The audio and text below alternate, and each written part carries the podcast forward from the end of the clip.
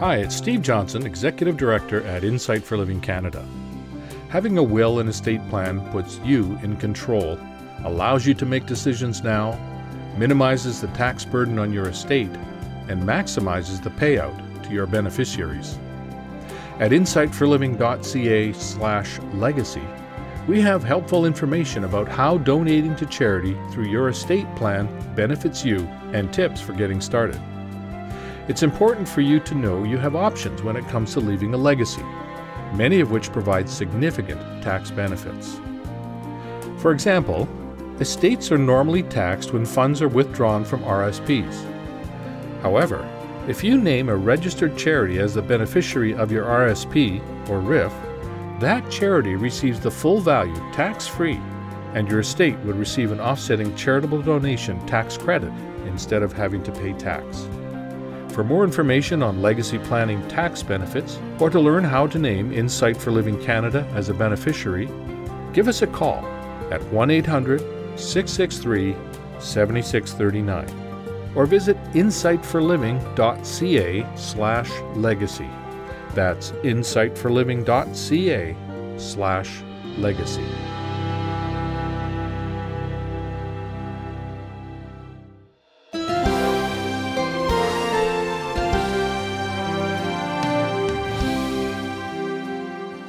Today, a lesson on confrontation. Many a person is confronted at the wrong time and they are driven deeper into their wrong because thoughtless Christians went off in a hurry to do something because in a spurt of emotion they were concerned. You wait until you are confident it's God's timing. If you're sensitive to the Lord and you are walking with Him, He will let you know now is the time, and you do it.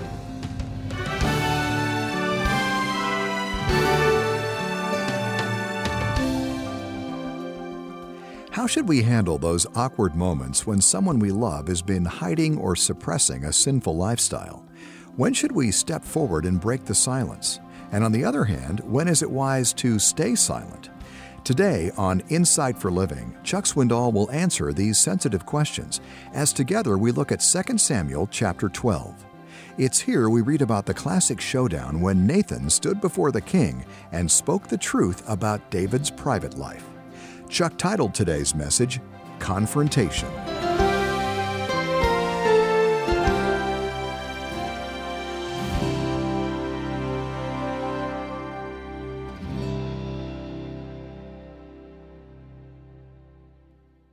the Lord sent Nathan to David. No prophet was ever given a more difficult commission than Nathan. He was to stand before the most powerful man in the nation and tell that man what the man had denied for a year. And no one else around the place would tell David. Now, will you observe that as he was on his way to David's presence, he thought through how he would present this confrontation. Verse one continues, he came to him and said, there were two men in one city, the one rich and the other poor. The rich man had a great many flocks and herds, but the poor man had nothing except one little ewe lamb, which he bought and nourished. And it grew up together with him and his children. It would eat of his bread and drink of his cup and lie in his bosom. It was like a daughter to him. David's on the edge of his chair listening. He's thinking he's telling a story of something happening in the city of Jerusalem. He's moved over the story. A traveler came to the rich man, and he was unwilling to take from his own flock or his own herd to prepare for the wayfarer who had come to him.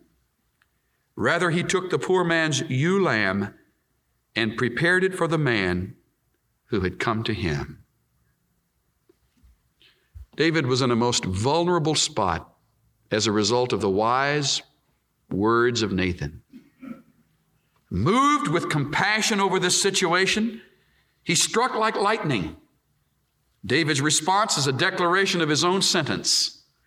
David's anger burned greatly against the man and said to Nathan, as the Lord lives, the man who has done this deed deserves to die.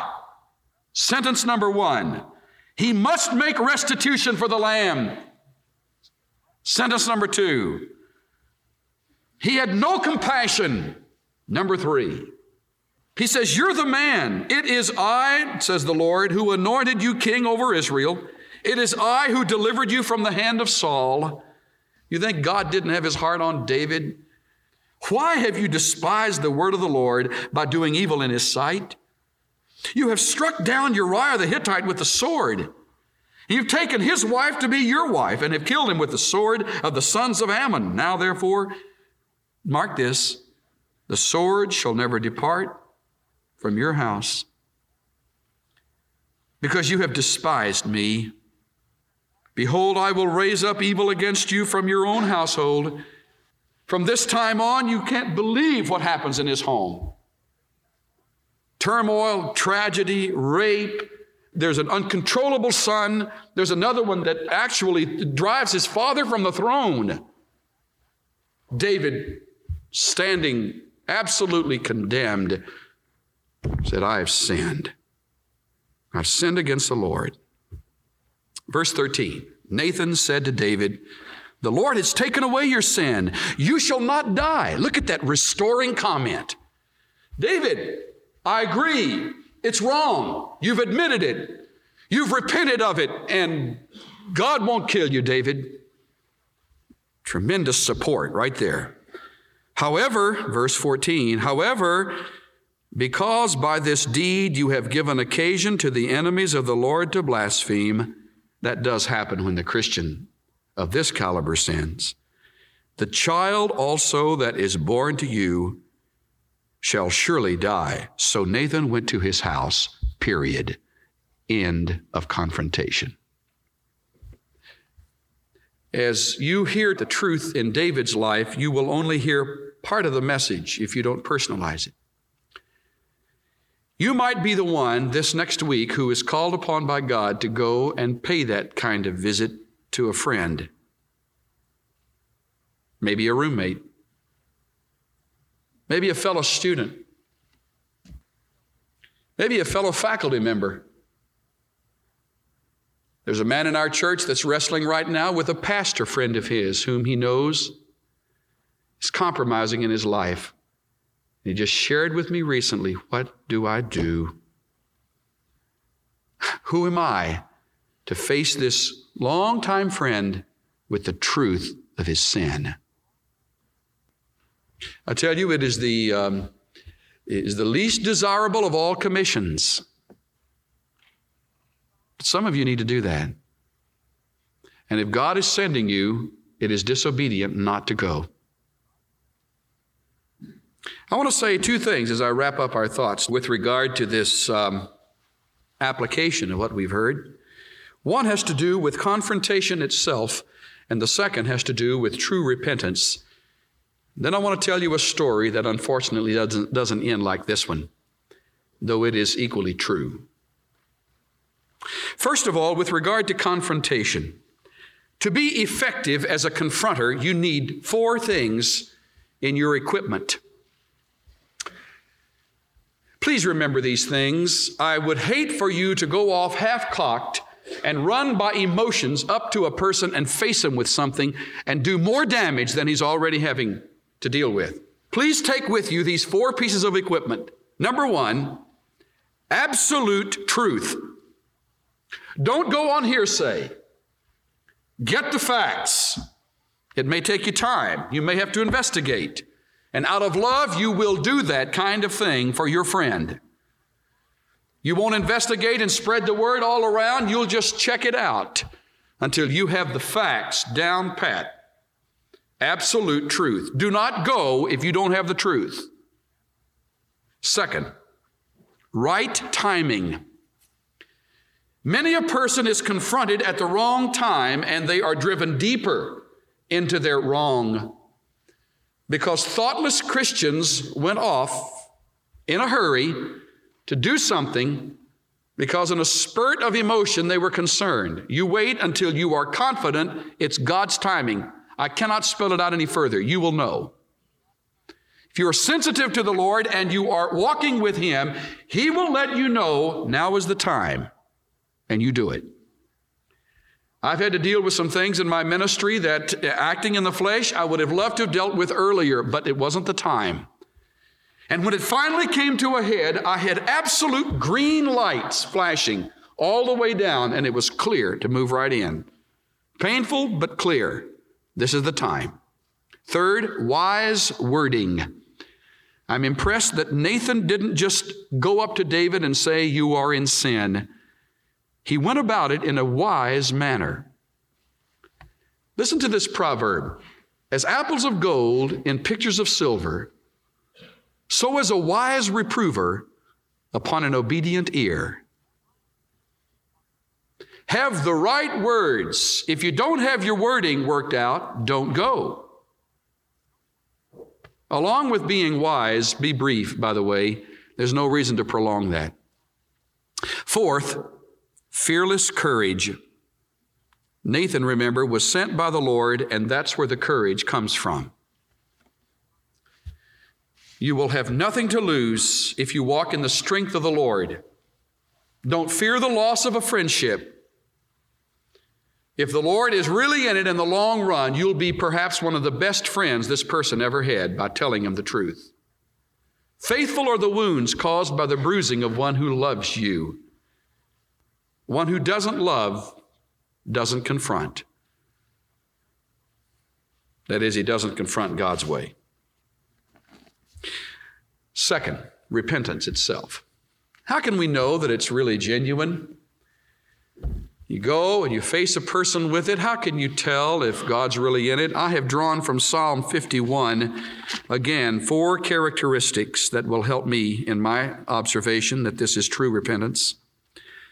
And I have sort of woven together these four thoughts out of this fifty-first Psalm. First of all, when there's true repentance, there will be open, unguarded admission. Everything will be told.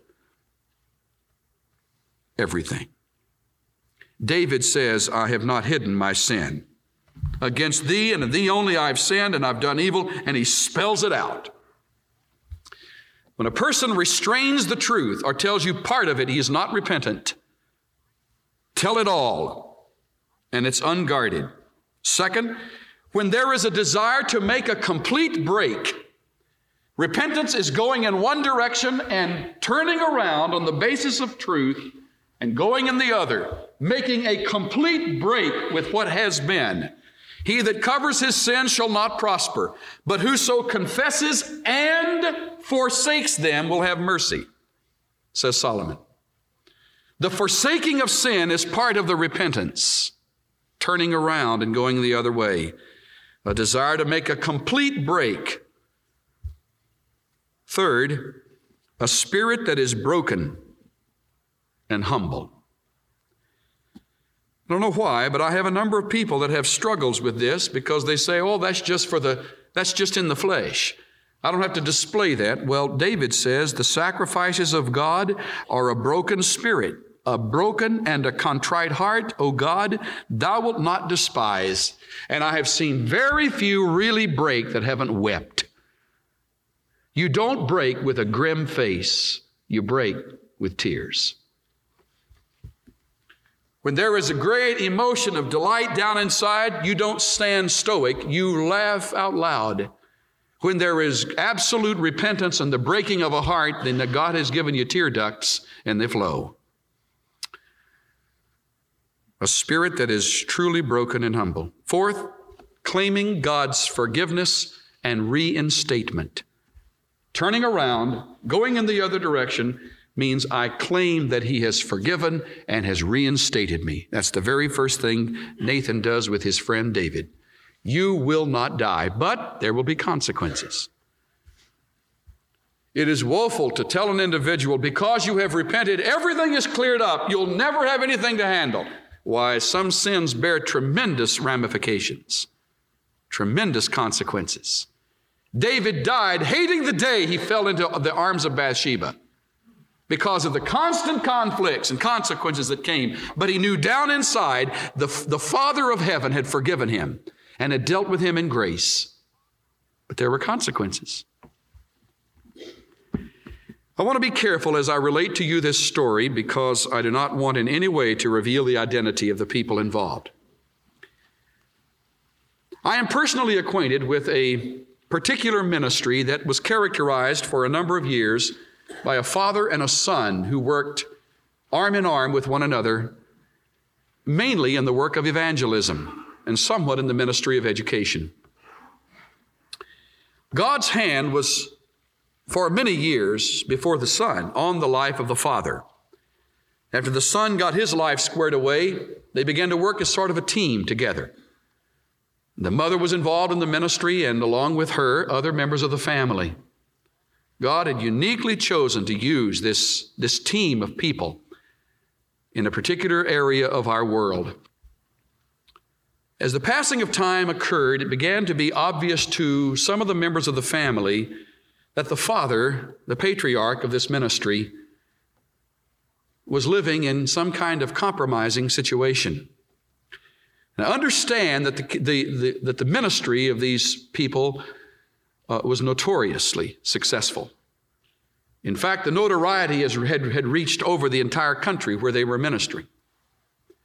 Um, but the boy became concerned about his father and noticed that too much time was being spent with a young woman. And if nothing else, it was indiscreet. At best, that was the problem. And so the boy got alone with his dad and faced him with the indiscretion and said, "Dad, I don't know what else is happening, but I do know this, that what you are doing is bringing reproach on the testimony of our work. And I, I think it's unwise," and very carefully and, and respectfully confronted his father.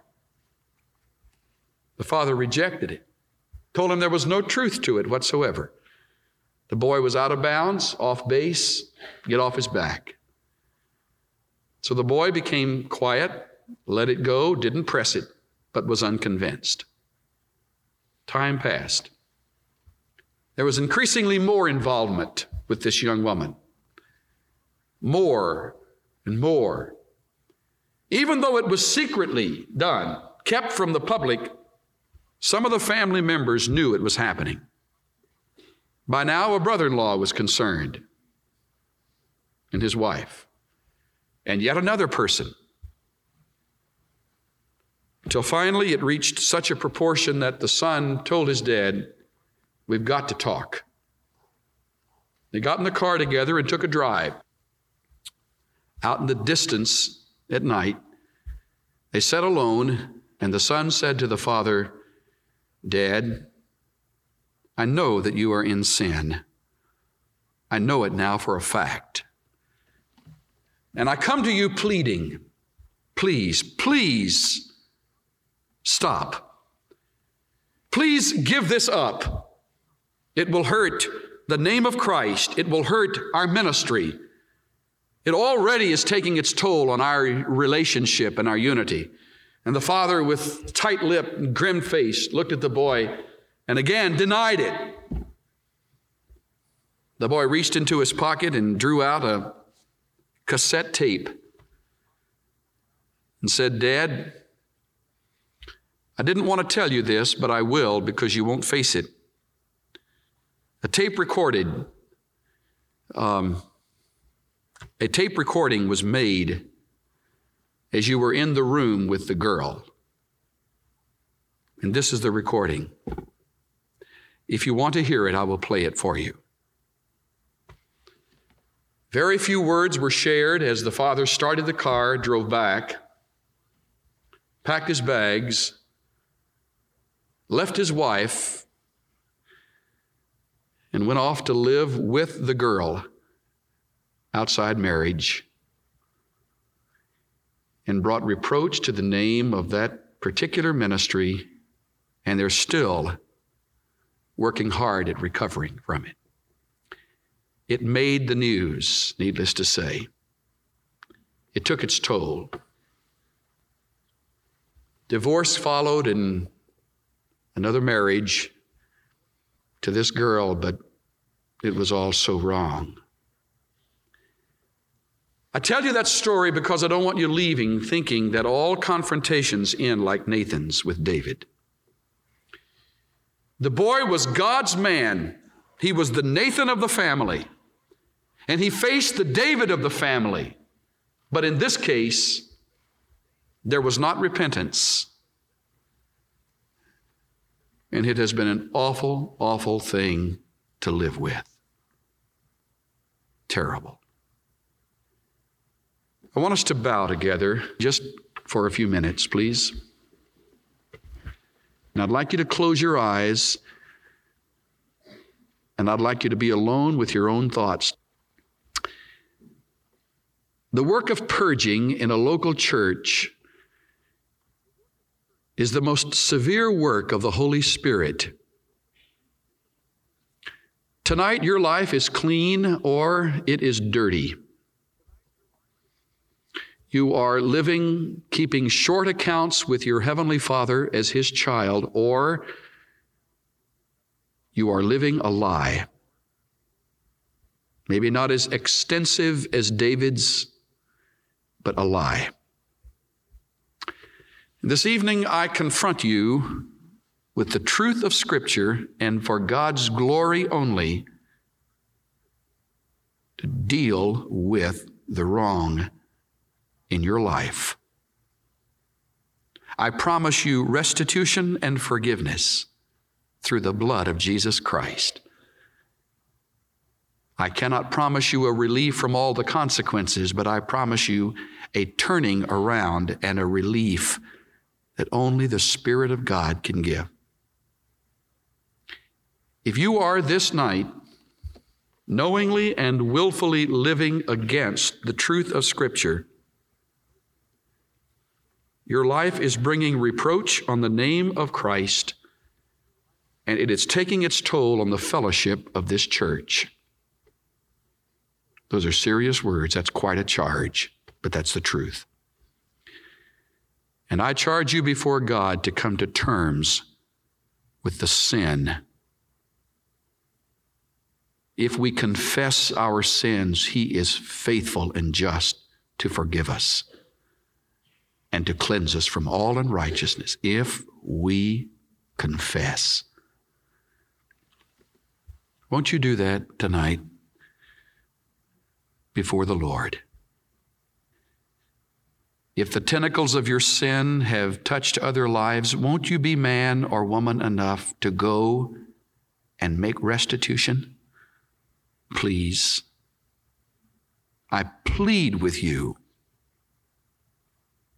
openly acknowledging the wrong to whomever it might have offended. And I mean immediately. I don't suppose, our Father, that there is a more serious message for the Christian to hear. No, there isn't. For this is, this is really dealing with that which leads to the sin unto death. Ultimate divine discipline because of a stubborn waywardness that's not dealt with. Our focus has been on the sexual sins, but there are so many others that can take a toll on a ministry, that can hurt a relationship. Just stubbornness itself. Just absolute rank carnality. The refusal to change and to submit to the hand of God on one's life. I pray that wherever this message is heard, it might bring repentance to those who hear it and need to heed the message. Should there be sustained stubbornness, I pray that you will break that will, bringing whatever is necessary upon the life until there is true and total open confession. I ask this through Christ, our Lord. Amen.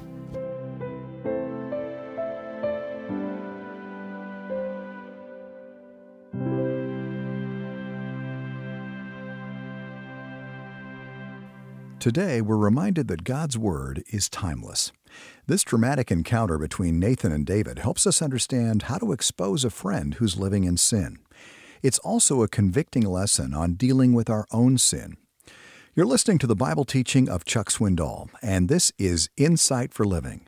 Perhaps God is stirring in your heart to take your next steps toward Him. Maybe you've come to realize the value of deepening your spiritual roots in order to be prepared for the kind of issues Chuck addressed today. If so, let me point you to a helpful resource that will guide you. One of Chuck's hallmark books is called Strengthening Your Grip. The subtitle is How to Be Grounded in a Chaotic World. We're living in a culture that has openly defied God's moral code. We're often rubbing shoulders with friends and family who don't share our values. Well, this book from Chuck addresses sixteen timely issues, and it's designed to help you hold on tightly to biblical truth. Again, his book is called Strengthening Your Grip. You can purchase a copy today by going to insight for living dot c a or give us a call at one eight hundred, six six three, seven six three nine. We're deeply grateful to all those who financially support Insight for Living Ministries. Because of the generosity of those who give, we're able to bring Chuck's message to your station every day. Plus, Insight for Living is heard around the world in English plus eight other languages. In fact, it's our long-term goal to make disciples of Jesus Christ in every city around the world. You can partner with us in reaching this goal by giving a donation of any amount. If you prefer to send a personal check in the mail, address your envelope to Insight for Living Canada, Post Office Box Number eight, Station A, Abbotsford, B C, V two T six Z four. Or call this number, one eight hundred, six six three, seven six three nine. Or you can go online to insight for living dot c a.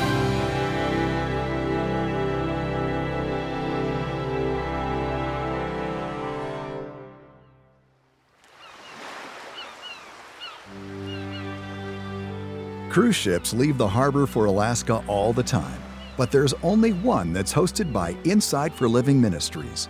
You're invited to travel with Chuck Swindoll this summer.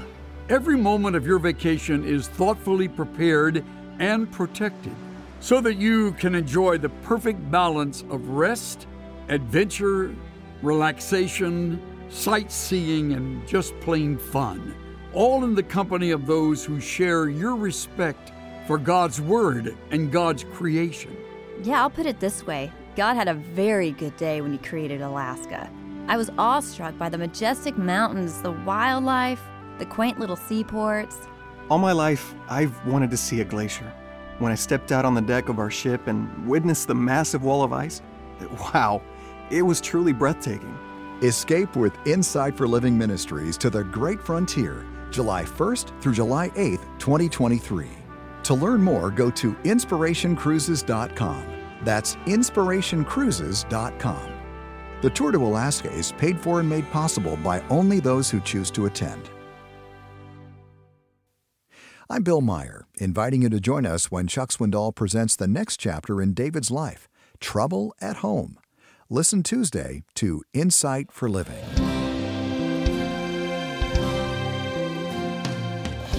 The preceding message, Confrontation, was copyrighted in nineteen seventy-eight, and the sound recording was copyrighted in two thousand twenty-two by Charles R. Swindoll, Incorporated. All rights are reserved worldwide. Duplication of copyrighted material for commercial use is strictly prohibited.